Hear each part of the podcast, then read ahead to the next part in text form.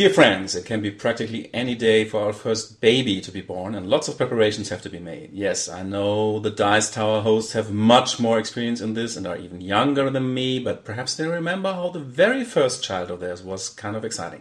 So I was a bit too excited to do a Wilderness War grudge match report this week.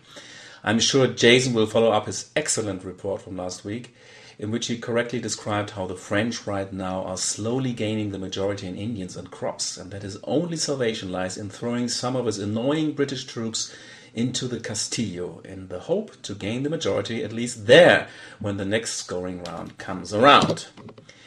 I have a very interesting news item for you, at least for all the Yspahan fans out there, which I'm sure there are a lot, as this game is really one of the most interesting titles from last year. You might remember that our Günther Rosenbaum from the Westpark Gamers has already programmed a pretty butt kicking and taking names computer version of St. Petersburg, which is still available for download from our website, thanks to the friendly folks from Hans im Glück who allowed us to make this version available. Now Günther has concentrated his mathematical genius, trained by decades of playing nothing but Texas Hold'em or 1860 for 24 hours a day, to program a most excellent Windows for now version of, you guessed it right, Yspahan. This version boasts, and this makes it special, a fiendishly clever AI that will crush all your different camel and caravan strategies that you might want to employ against it. And like with St. Petersburg, there will probably soon be riddles published by us for little competitions on our website, where you have to maximize your points from certain fixed starting points in the game. Günther will appreciate any feedback on bugs, etc. So far we have three language versions available German, English, and, lo and behold, Romanian, thanks to our lovely gamer girl Loredana. Yspahan is presented to you by the Westpark Gamers.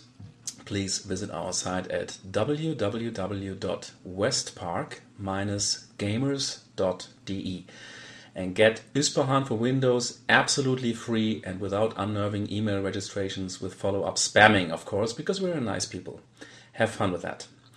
If you're at our website, you might want to check out on my last show's April Fool news section, which is available for download as a single file if you go to our podcast section. Not only was my spot cut off at the end if you downloaded it via iTunes, at least on my version, it was also slightly revised by Tom to protect you and to keep the show family friendly.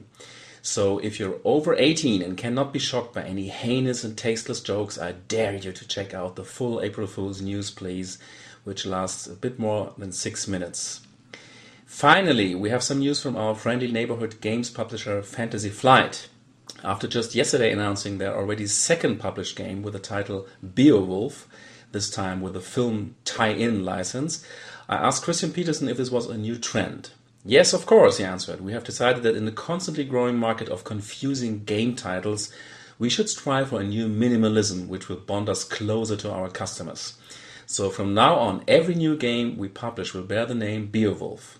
So not only will there be a third and fourth Beowulf, the board game, both designed by Reiner Knizia's stepbrother-in-law, we will also have Warrior Knights, Beo and Wolf, the new expansion, Wolves of War miniatures, Arkham Horror, Cthulhu Attacks, Return of the Bride of Iron Beowulf, Wolverine, the follow-up game to Penguin, and we should not forget Wolfcraft the Bio game.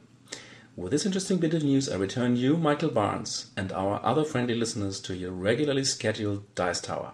Haven't heard that in quite a while, haven't you? Banzai!